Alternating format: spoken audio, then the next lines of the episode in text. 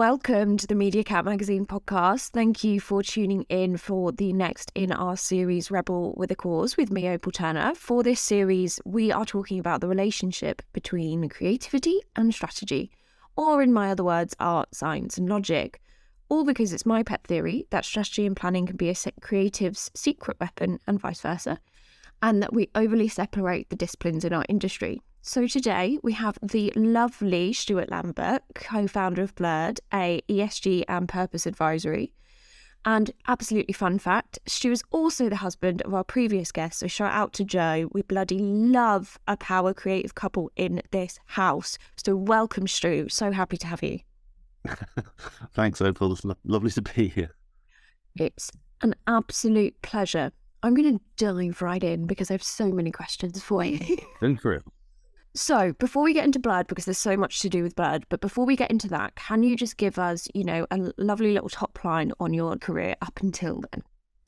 Yes. Um, I started out in pure comms, um, corporate comms consultancy. Um, worked at a, a, small PR agency, then uh, moved to a big PR agency, uh, and then found myself at uh, the biggest PR agency globally for where I was for um, the best part of a decade. Um, I, I, wore a number of hats there, so I I think at various points I was head of consumer technology and uh, um, a sort of global account lead for Microsoft, uh, and then I ended up in the consumer brand practice there, doing a sort of hybrid strategy and creative director role, which um, which I which I think is sort of um, very relevant for your for your theory that you just talked about. Um, and then uh, and yeah, that sort of um, that ended in 2018, and uh, and then Blurred began that year. Blurred was born. Birthed into existence. And how did you get into the industry in in the first place? Was it something that you aimed to get into, or was it more of a I need a job and here's a yeah, definitely more the latter. Um, my, I think, I think that was the case. It certainly was back then the case with most people in the sort of comms industry. I think a lot of people fell into it. Um, I think as the as the discipline of communications consultancy has evolved and become um, more of a more of a, a, a craft and a discipline, I, I, think people very much go into it with a, a clear aim of um, of doing so. But no, I was I was a, an English English graduate that had no idea what I wanted to do other than write books and um, be a guitarist. And it turns out it's really hard to do those things. so I realised I needed a job, and uh, I wrote lots of letters to various companies in London and told them I was good at making tea, um, which that's actually true. And uh, and uh, and yeah, managed to get a job. It's just just so important to be able to make a good cup of tea, in my opinion. Not that I'm like disgustingly British, but I am. Um, and so you mentioned that you had like technology roles and you worked with Microsoft. And how how did that mix of things come about? Because in my head, at least, and it's probably partially because of where the industry is right now, technologies lives quite separately from the creative and strategy spaces. How how did that kind of process come about? Yeah, I, it's a really weird one. I look back, it, it, at the time it felt really organic. You know, I'd um, I'd been doing a, a whole mix of corporate and B two B comms work in my previous job at the time between whatever that was 20, 2005 to 2010 um, and then I was sort of headhunted to come and join um, Weber Shandwick specifically to lead lead this Microsoft work, um, the sort of consumer facing bit of it, which was not actually my background, but um, but but lead that across EMEA, um, which felt like something you know exciting to do. I've always been a bit of a Microsoft fanboy, which is a well maybe a maybe a sad admission, but uh, I'm proud of it. Um, so so I so I enjoyed that. Uh, worked with some really good people, and then um, yeah, because it was sort of consumer brand work for Microsoft, I sort of found myself moving into that consumer brand world a little bit, and I and I just um, realized that what I was better at than other things was the um, was the strategic thinking, planning process, um, and and I was reasonably decent at coming up with ideas. So I sort of I wanted to do that that whole piece and um, and and not separate it out. And I was lucky enough that at the time I worked with people who were willing to sort of shape that that slightly custom custom uh, role for me, which I did for a uh, you know I did a few years at um, at that agency. It's it's it's interesting though as well because you didn't just do strategy and creative. You were you were leading on both at the same time, is my understanding. And so I obviously think of you know from the aforementioned ramble, um, strategy is the kind of logic and science, and creativity is the kind of art and emotion, or at least to a degree, and I'm I'm very aware that a lot of others think of it that way. But do you have a kind of philosophy while you were doing both? Did you develop a kind of new understanding of of each of the disciplines and and how you could make them work together? I mean, I imagine it was a serious lo- learning process if you were just working with the team around you to make it happen. It was, it was, and I learned very much by doing it and trial and error and listening really closely to when I was in the room with you know, at the time, really senior planners, or you'd be in the room with advertising agencies, and their their planners would be presenting, and I, I, I just always consciously listening. And I, I know I have a very logical brain, so I was obsessed with sort of um, the chart, you know, the, the sort of process and the the diagrams that that that people use to um, to explain and uh, and um, communicate the, the the sort of logical process you'd gone through to get to that to get to that conclusion or get to that solution. And uh, and sort of just by trial and error, uh, you sort of develop your own way of doing that. Um, and I think the what's interesting about it is I've always been um, you know I've always loved writing. I've always wanted to to to write and to you know I've got a novel on the go that's been on the go for a long time. Um, but I, I'm you know, I'm sort of natural storyteller. It's what I enjoy doing. And I always think of that as it is a really logical, strategic process. It's very much a, you know, to, to plan that out. You know, you you have to have a, you know, cl- classic in in creative writing terms. You know, beginning, middle, and end, five act structure, whatever. But in but in in sort of professional industry terms, um, from a strategy and planning point of view, you have to make a, you have to have a really differentiated observation at the beginning. This is true. You, you told us in the brief that this is the problem. Actually, it's this when we've looked at it, which means if that is true, and it is, then it means the opportunity is really this. And if that's true, and it is, then the solution could be this. And this is how we could bring it. To life. So I, I see it always as a, a really linear logic process. Um, and the the art of getting that down you know, if you're in good old PowerPoint, each slide should should take you through that that um that sort of logical argument. It's always an argument that you're putting together. Can I make it inarguable? Can I convince, persuade the people in the room, like a lawyer does in a courtroom? You know what I mean? I was just thinking, no yeah. room to um to get lost. No room to you know. You've got to be really hone in on on keeping that argument crystal clear, so that the your audience in the room has no scope to get distracted or lose lose the, the thrust of the argument at all, or you know, or, mm. disagree with something because actually you're you're nailing every point and backing it up and substantiating it. So for me, that's you know, strategy and planning is an absolute logical process, and then when it gets to the creative, I think why I loved doing both things together was because I think I my philosophy, as you as you put it's very much that the, the, the creative is part of the strategy process. Well, there's two, the, can mean different things with creative, right? And I think there's a, uh, the creative sort of the ideation process, the coming up with a, a solution.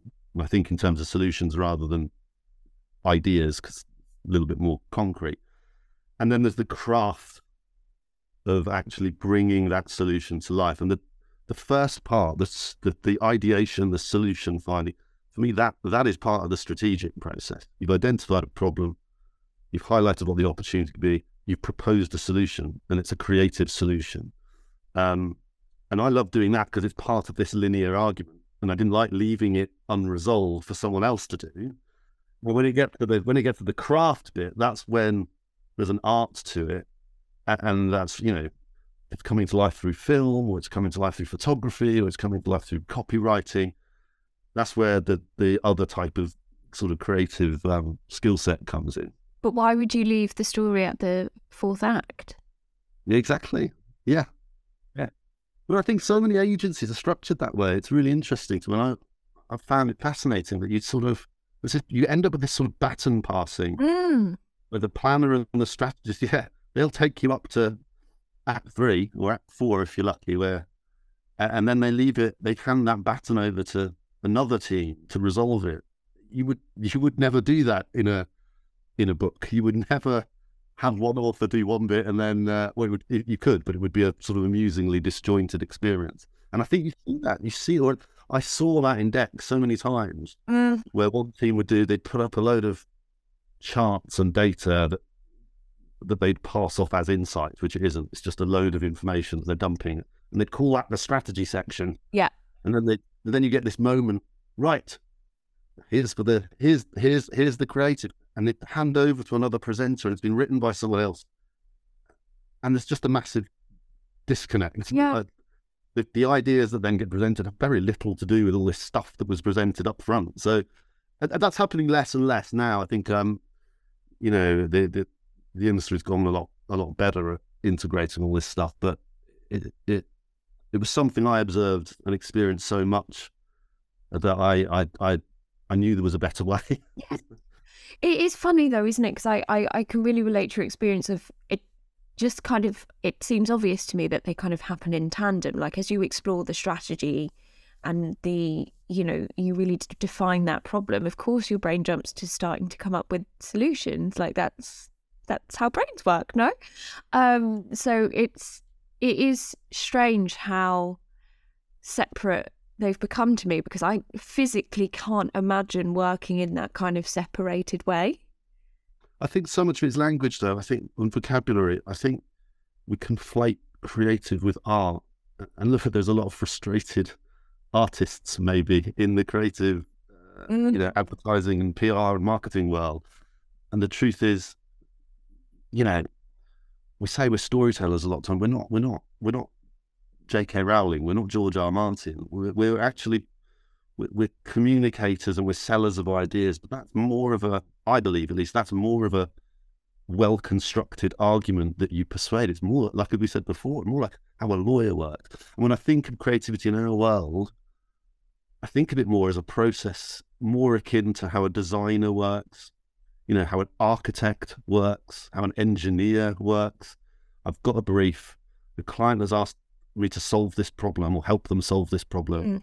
I need to work through that problem and help discover and illuminate and then get them excited by what a solution could be. And there's never just one, right? There's all sorts of different things. How that solution then comes to life creatively or artistically through film or copywriting or you know however uh, however you want to do it. Now that's a that's that's a, an, another stage of the process, but but the original, the initial coming up with the solution. That, yeah, this is how this is how architects work. This is how engineers work. This is I, I think a better analogy. We're not we're not solving kind of ephemeral problems. We're solving quite concrete challenges yeah. with you know key performance indicators, the things that we can measure. Exactly. And yeah. so it's not, you know, it's not often that you get a, a lovely brief that goes, just make people feel better. I mean, that's yeah. dope, but yeah. it's more akin, akin to art, isn't it? And so, in in the process of kind of figuring that out, was there any? I mean, it sounds, you know, we're saying that it, it kind of came quite naturally, but was there any specific kind of challenges or joys that you found in in building that that role for yourself that encompassed both? And you know, was was it the team around you that you think gave you the ability to do that, or or was it just kind of a, you know, the joy came from just being able to, you know, your day job being working through that process. Well, it's a satisfying process to just to um, interrogate a problem and get to a solution, and then successfully sell it to a client. uh, and oddly, I was I was less bothered about whether we actually got to bring it to life. The, the creative, true creative team, that's what they really wanted to do. I I was I counted it as a win if if the client had bought the bought the argument and um and and sort of bought that uh, logic and that feeling of what it would be like to work with me and us. So that that was always where my satisfaction came from. I, I mean, in in reality, I ended up doing a lot of new business work because that's that's um that's fundamentally you know how you go and win a pitch, isn't it? You have the best argument in the room, the most compelling thing, the thing that excites them the most, the thing that they they find inarguable, you know, the thing with the smartest insight, whatever it is. So that's what I um that's what I ended up doing a, lot of at that time. And um, I think the challenge came. The challenge was more around most businesses and, and the agency I was working at at the time was the same. Need to sort of structure themselves or want to structure themselves in a very specific way. We, you know, there was a lot of pressure to pick one of those things, strategy or creative. You know, we've got a strategy team, we've got a creative team, we've got a media team, we've got a client service team. Um, you kind of can't be this anomaly. You've got to, you've got to, you've got to fit in. Which one do you want to be in? And I did struggle with that because I sort of want to do all of those, all of those things. But I definitely wanted the strategy and the creative, but that doesn't fit the mold of the of the business structure. So, um, so that that was where the challenge came from. Um, but now, uh, sort of, you know, having having uh, helped found something new, I, am more master of my own destiny. So exactly, and let's let's get into that because I'm I'm fascinated by the prevalence of kind of purpose driven motivation within people who are multidisciplinary from my very very small sample, but I think it's really interesting and much more prominent than I was actually expecting. So, you know, how, what, and why did you did you start Blurred?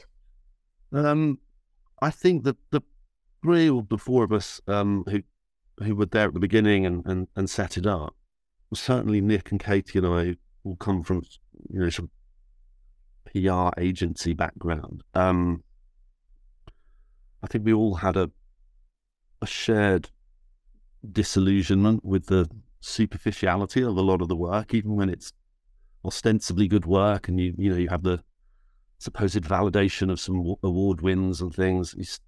I think we all felt, you know, what's the real impact we're driving here? What are the real outcomes of this, really, if we're honest? And uh, and there was a bit of a there was a belief that we could just do something different and better, um, and go deeper with this stuff.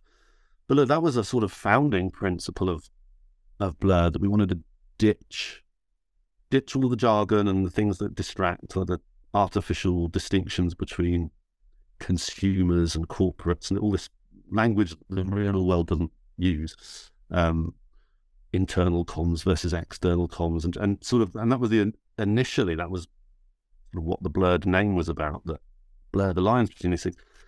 I think what happened that the, the business now is very different to what the business was when we founded it. Um, I think what happened over those first couple of years as we got up and running, motivated by wanting to do work with depth, we very quickly came to the realization that if that's if you genuinely want to do work with depth um, and really begin to understand what true company purpose with a capital P is and what it, it mustn't be, then you you are sort of by definition doing work that is is in the sustainability or as we've come to use the, the ESG or ESGP as we call it, purpose and ESG um, space because you I just want to work with companies that have a sincerity of intent to tackle these problems meaningfully, measurably tackle them and drive positive impact for people and planet.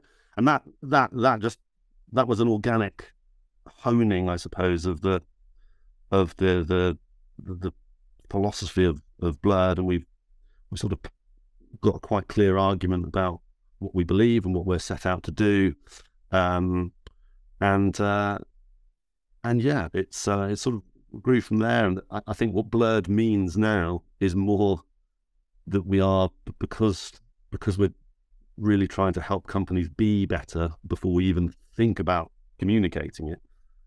Um, we are blurring the lines between management consultancy, sustainability consultancy, and comms consultancy, and that's that's that's really unusual. And it's a massive challenge to build build a business that does those three things and you know hire the right people that can do all of that stuff. Um, and if you'd have said to me five years ago that's what I'd be doing, I'd have laughed and thought it was impossible. But we're we're we're here doing it, so it's. Um...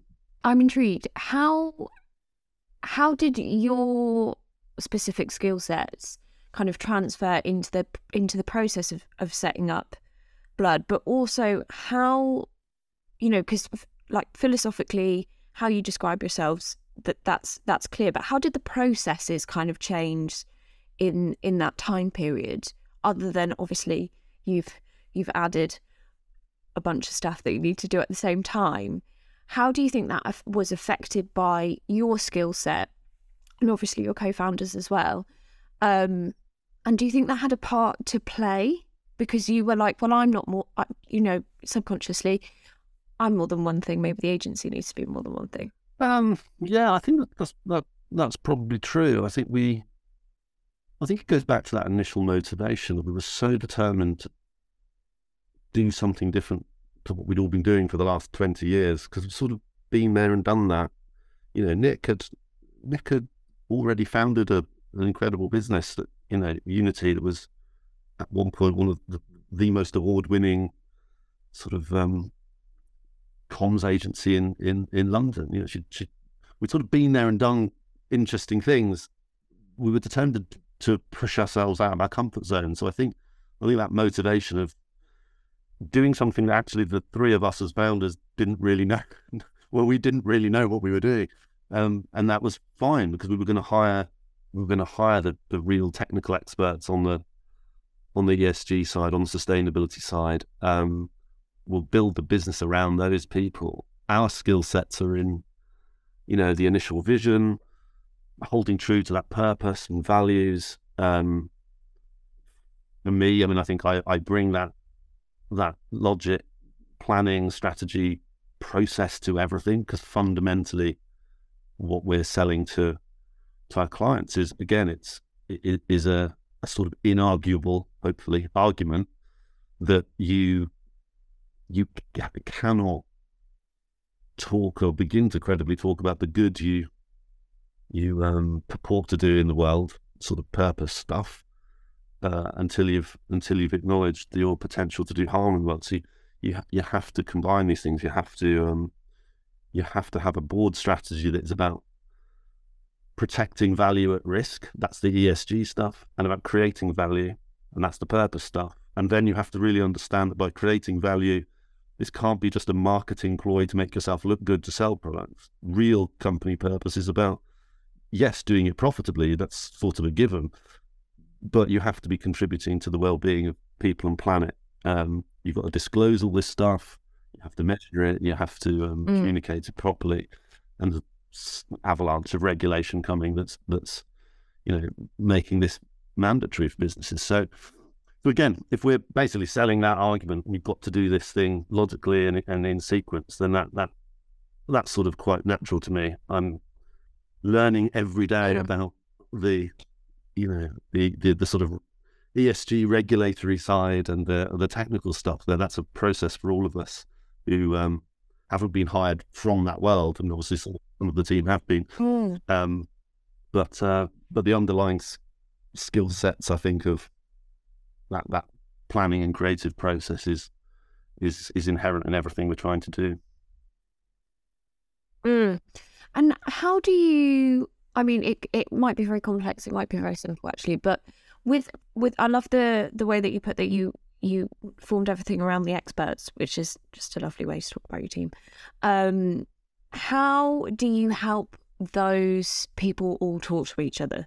and work together in in kind of productive ways because i can imagine sometimes it's really easy sometimes it must be quite difficult is there any kind of specific processes you've put in in place to help the different disciplines work together or is it simply just you know conversational and you have everyone in the same room. How do you kind of manage that on a day to day process kind of level? Um, it's an interesting one. I think that we founded Blurred from day one to be really non hierarchical. We always wanted a very flat structure, you know, have minimal job titles, everyone be hands on. Um, and that remains true. So it's a, it's a, it is a very hands on team. We've got, you know, people like my, one of our senior partners, Matt Peacock, who's, you know, genuinely one of the world's foremost ESG experts, um, has worked in huge global roles he's so hands on, and we're working with a happily with a 22 year old, you know, grad trainee or intern or whatever. Um,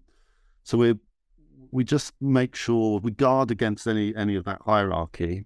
Um, I think oddly, the COVID, the lockdown, sort of um, helped in a in a weird way because with the nine of us, I think, at the beginning of that, and there's 26 of us or something. Now, we hired a bunch of people during COVID. We, we didn't actually ever meet face to face because we were all locked down. Um, but it's a real level up because we were all just working homes, all working via, via teams, etc. Um, and it was an incredible testament to how well that technology worked, actually, that we were able to still create a real sense of culture throughout that that time.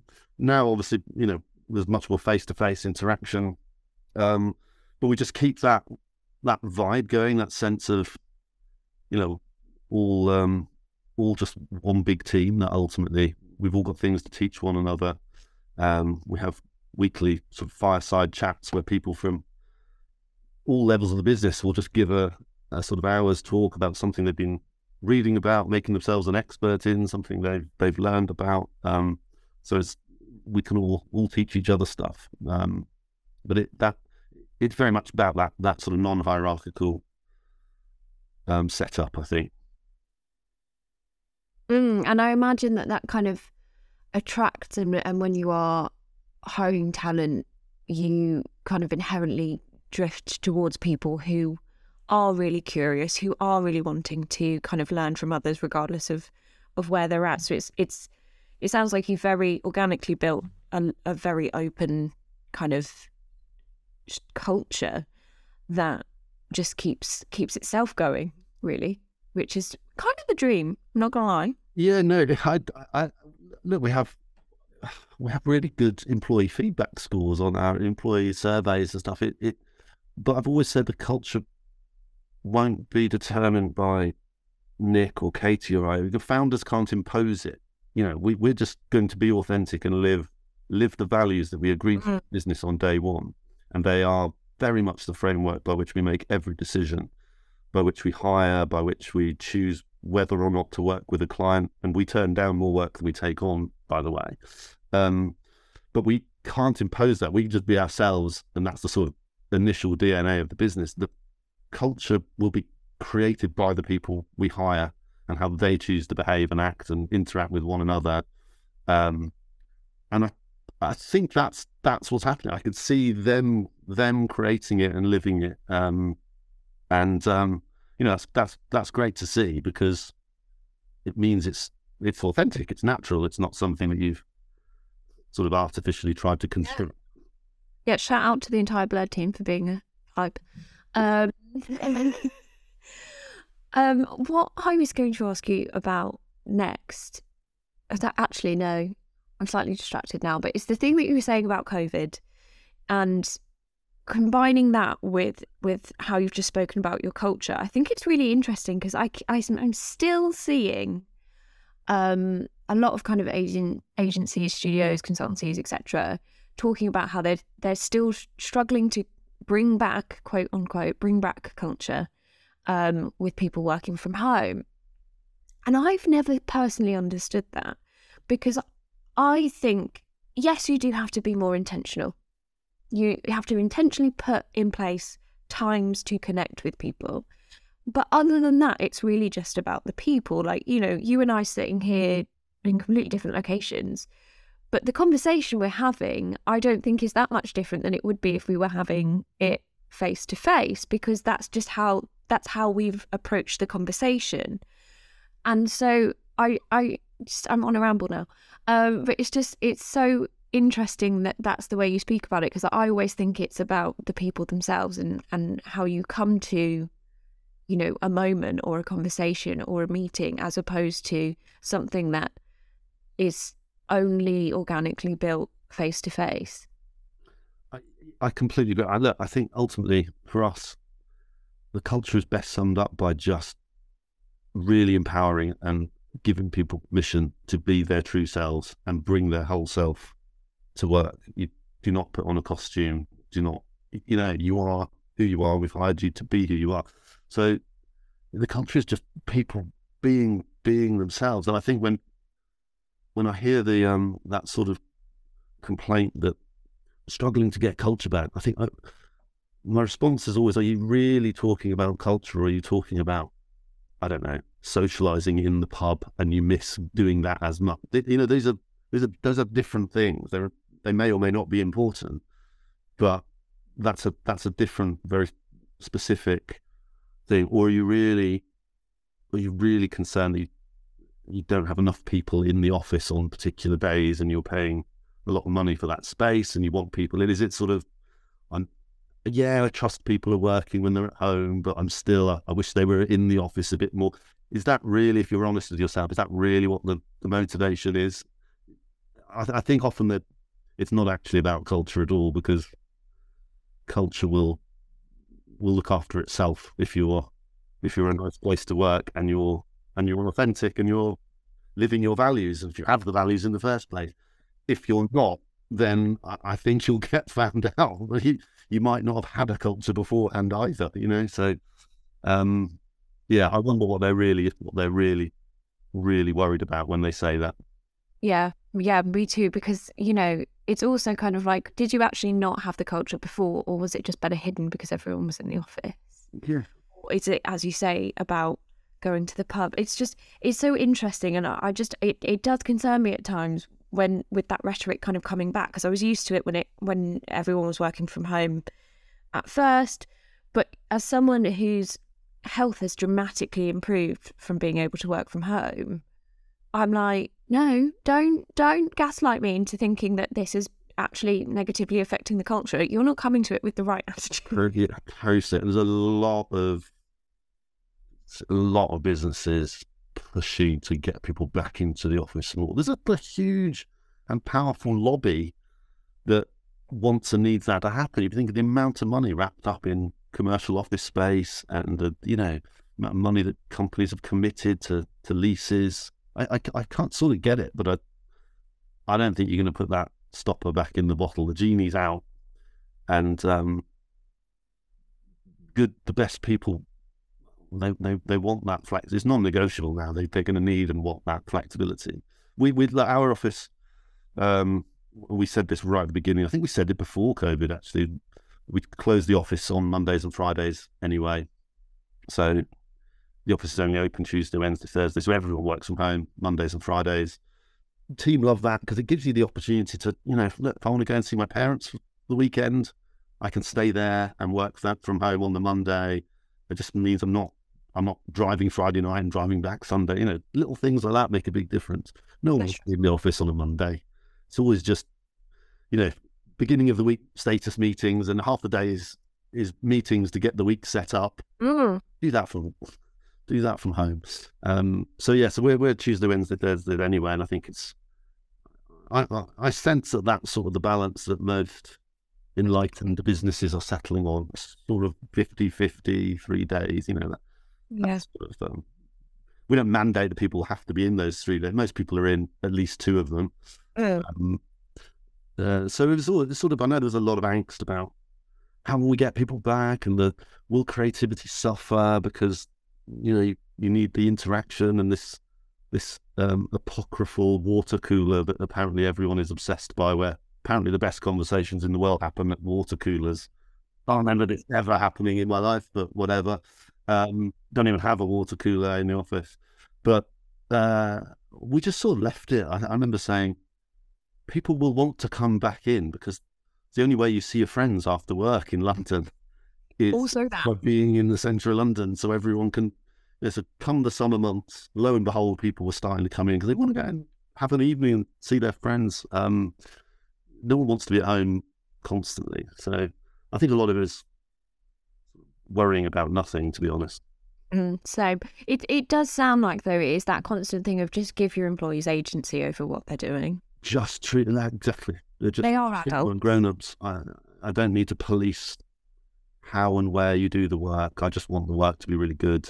I don't really care if it, if it I don't need to how long it took you to be honest. I don't. We don't. Mm. We don't measure on time. We, we don't. We don't price on time for this. We don't have hourly rates because look, if if you can do brilliant work in one hour, go for it. Then you go and have a an hour to yourself. Brilliant. You know. You know what I mean. I don't need to know that you you you did it more quickly than than you've said you did it. Or yes, just just trust everyone to do the job.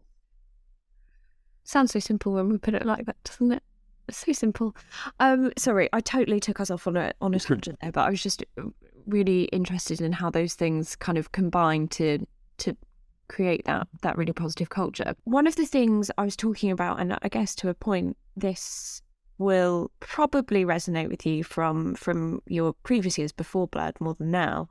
But I was talking to Isabel Bale on a recent episode, and one of the things we talked about, um, that Joe and I actually also talked about as well, is cognitive dissonance. And I'm wondering, have you experienced much of that in your life and career? Did you feel that at the the old kinds of PR agencies that you were at? Was that part of the the, the problem? You felt like you were believing in something and, and not not fully acting on it and that that was what inspired Blurred? Or could you just, you know, share with us a little bit about if you've had any experience with that? I think a bit of it. Uh, early, especially early on in the career, in my career, where you were, you know, you're relatively junior, and you, I remember just, I remember just thinking, what, what is the point of any of this? You know, what is the point of what I'm doing here? Um, filling in spreadsheets and phoning journalists about things they really they don't care about. Um, yeah, and then you proudly in in sort of old fashioned traditional public relations world, you know, it was a you, you, you were measured on getting coverage. This word I hate. Getting coverage for your client, getting the mentions in, in the news, and you because you were the pressure was on to, well, we got eight articles mentioning mentioning them last month, so this month you have to get nine. You you you get come up with clever ways of doing it, you know.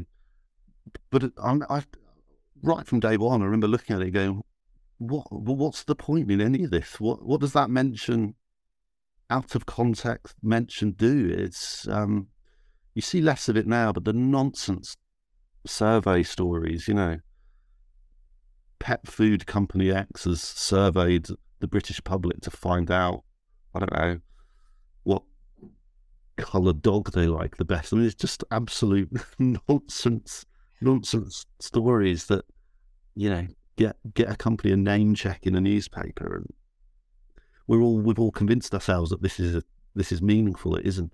So yeah, I, so I guess I did I did always experience that in the sense of I thought my job was pointless for a long time, but um, I kept I kept doing it because I didn't know what else to do.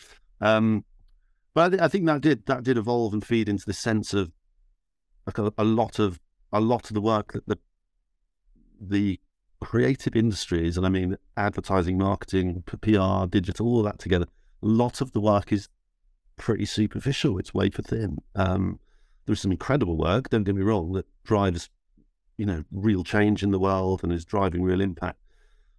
But I always, I guess my cognitive dissonance was when I looked at that, I said, yeah, but the starting point for that work, the work that's really made a difference to the world, the work that's really helped some people somewhere or tackled a problem or addressed an inequality, the starting point for that wasn't that wasn't an advertising brief or a PR brief, was it? It was a it was the company saying we want to fix this problem. Can you help? Yes, we can help, and then we'll be able to tell a great story about that because it's great. Uh, uh I just think there's a degree of self delusion in the industry where we um we, tell ourselves that isn't true, and actually that that that definitely has has fed into Blurred. it's what we want to be doing is working with the board at the top, the CEO, the CFO, helping them understand what the what the harm they cause in the world is, how they need to fix that, and then through fixing it, how you create a really good story to tell creatively. Same sort of end result in a way, but but a completely different um, motivation and starting point, and it's you know the the brief comes from a different place and a more sincere place. Yeah, it's almost like sometimes we talk the talk very well, and sometimes the talk turns into the walk. But ideally, we'd start with the walk first. Hundred percent. Well, and and and and that's sort of that is blurred in a nutshell, I suppose. That is that is the argument we make. We, will help you walk the walk first as as a non-negotiable. That's what we do. We won't even talk to you about talking the talk until we know that we're walking the walk. Love that. I think I think the world could do with more of that in general. Um, so our theme our theme for the month at, at MediaCat is is hope and kindness, which is just everything. And I don't know if it's just me. Um, I wonder how much you've experienced this because so much of your work is is so strong and powerful, and you know you really set that stake in the ground, and it does not budge. How much do you do you feel like you get? What reaction do you get from from from people? Do you get negativity, or do you, do you get more of that kind of hope and kindness? Because I always think that like, if you're angry enough at the world being broken to fix it, that's an inherently optimistic act because you believe that you can fix it. Um, but I'm I'm interested on on your experiences of that, especially when you first started doing it. I imagine, you know, it was quite, it was more it was more rare, and obviously, as you say, you're pretty much the only the only place that does what you do. Yeah, we we had this realization probably this time last year where the nature of the context where we're starting all the time and genuinely reading the science and reading the IPCC reports and properly doing what Greta Thunberg does and read this as, as a reason why she's so angry and, and, and sort of depressed. We realized it's, it's, it's depressing stuff. It's really scary. It's not pleasant. The team, the that you know, has to have a mental health as, uh, impact on all of us, right? Because you're just reading how, how screwed up the world is constantly. Um, and then individually people will be pessimists or optimists, whatever. But fundamentally, that's quite tough.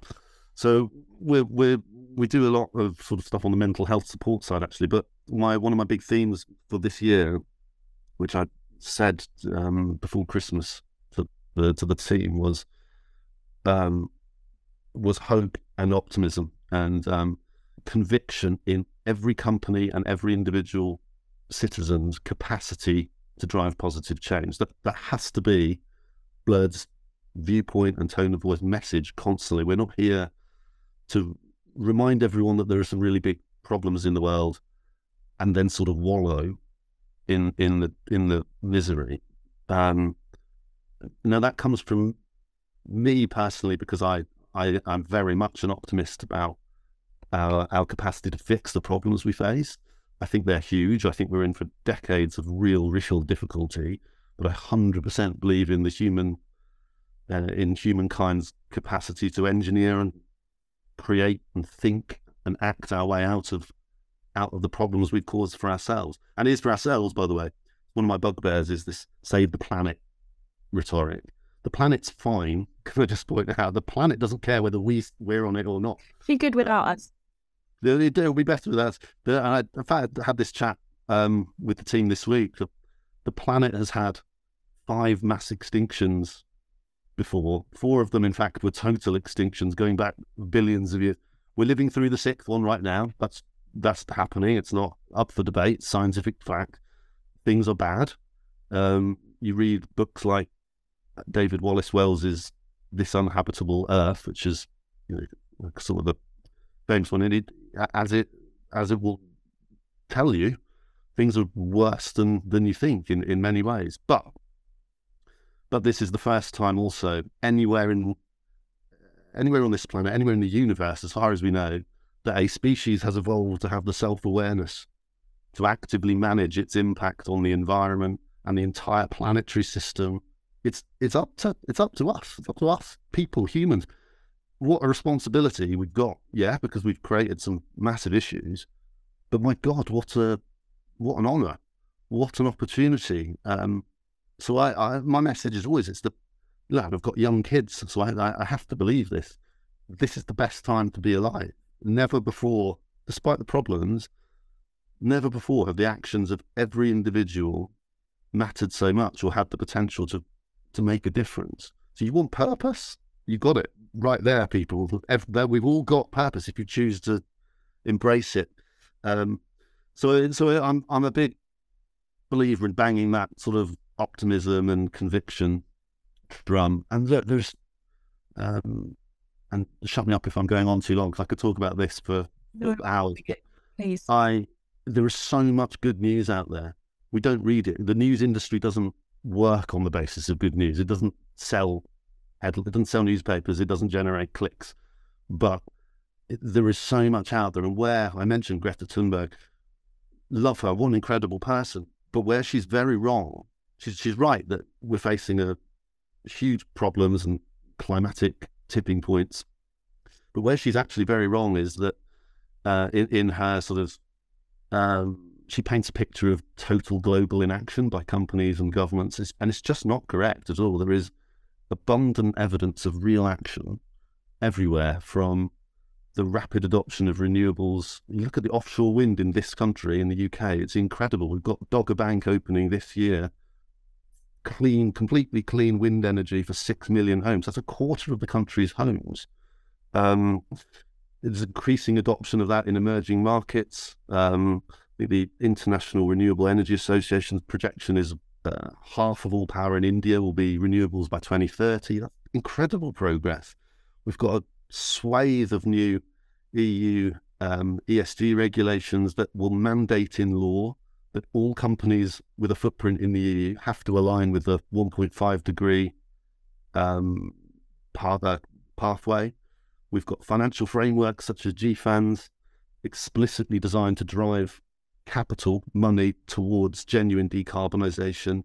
These are like the big things that are happening. And then there are countless stories of individual humans doing incredible stuff. If you read Charles Clover of the Blue Marine Foundation, incredible guy, incredible organization, his book Rewilding the Sea, where he talks about incredible work they've done to um, to generate hundreds of thousands of square kilometers of sea as marine protected areas.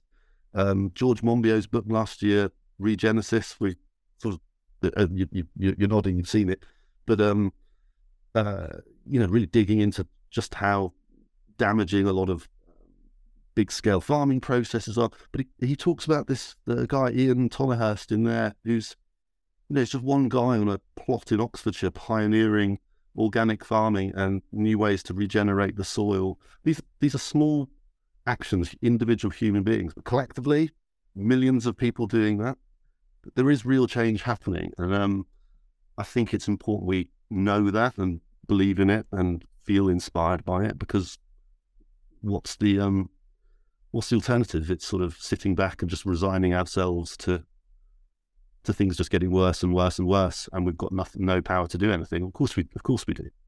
Mm.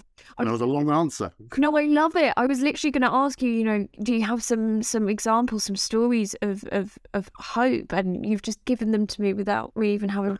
so thank you for that because I certainly feel a lot better. So I think everyone listening probably will too. It's it's interesting though. I do think it's starting to kind of seep into kind of wider cultural moments because I know you're a sci-fi fan like I am. Um, and I wonder if you've kind of heard pointing to many, many, many, many, many books.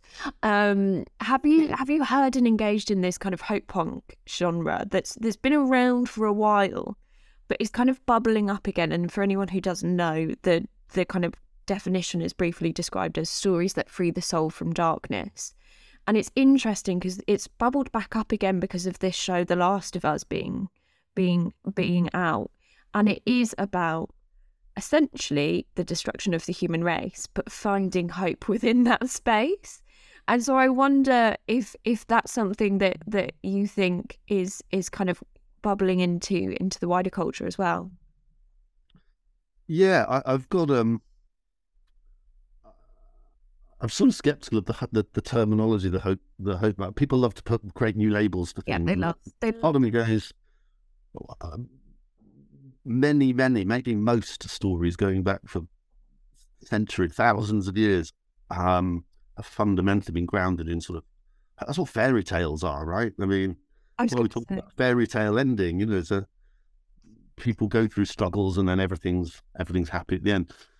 I think um, the Hope Punk was a, is a real reaction to to the uh, grim dark genre that we've seen with you know Game of Thrones and writers like Joe Abercrombie, who I love, like really brutal, miserable, depressing, um, dark stories where yeah, there's no hope at the end of it. Really, things are just just screwed. But I think that bucked the trend, whereas the um, hope punk movement is probably more of a return to, yeah, just more hopeful storytelling.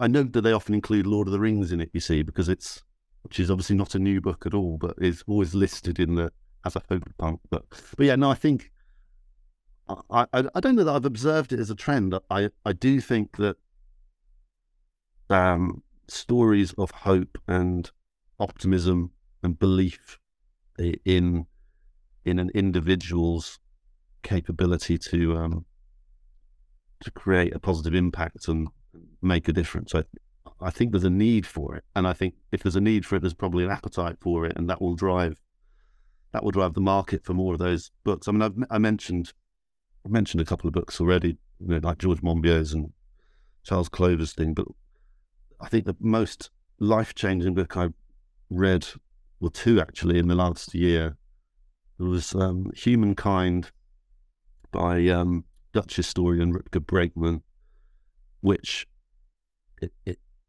it just completely with with with data and with facts and evidence points all the way through points out just actually how amazing human beings are, how fundamentally kind and um, well intentioned and uh, and sincere we are because I think we we think the worst of ourselves too often, and I, it was a really it was a real epiphany.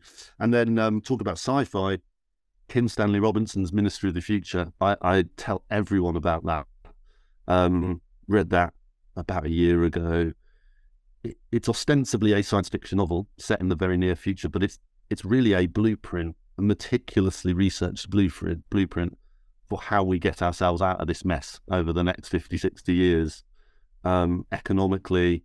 Um, you know, he, he gets into the detail of how cryptocurrencies can help, how carbon trading credits will help. Um, it's it's incredible stuff. Um, but I, I think that I, read that and I sent it around to every, everyone in the team. I was like, we basically need to make this make this book happen, make this story happen because it you know things get bad, but it's really hopeful at the end. It's incredible. So yeah, do do uh, do read Kim Stanley Robinson's Ministry of the Future. Yeah, needless to say, there will be a there will be a book list in in the show notes. Um, in case you were wondering, of course there will be. Um, no, it's it's it's it's beautiful to know that. To be honest with you, because I I, I do kind of think of the the grim dark thing was us all going shit. It's really fucked. Shit. And as we all do when something bad happens, when bad things happen, there's a period of time where you essentially mourn the thing that's happened. And then we come out the other side and we go, "Do you know what? Actually, it's going to be okay to a degree. It's going to be okay. And so I, I, I'm with you. The first thing I thought when I saw the Hope Punk thing, I was like, that's every science fiction show ever.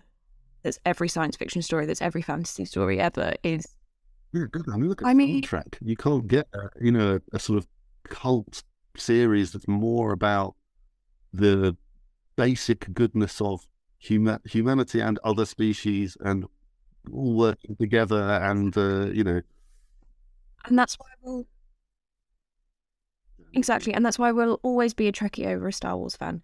Um, personally, um, also, it's incredible to watch the original series of Star Trek and see how many kind of popular films, popular books, popular TV shows are essentially really long versions of one episode of Star Trek from the 1960s.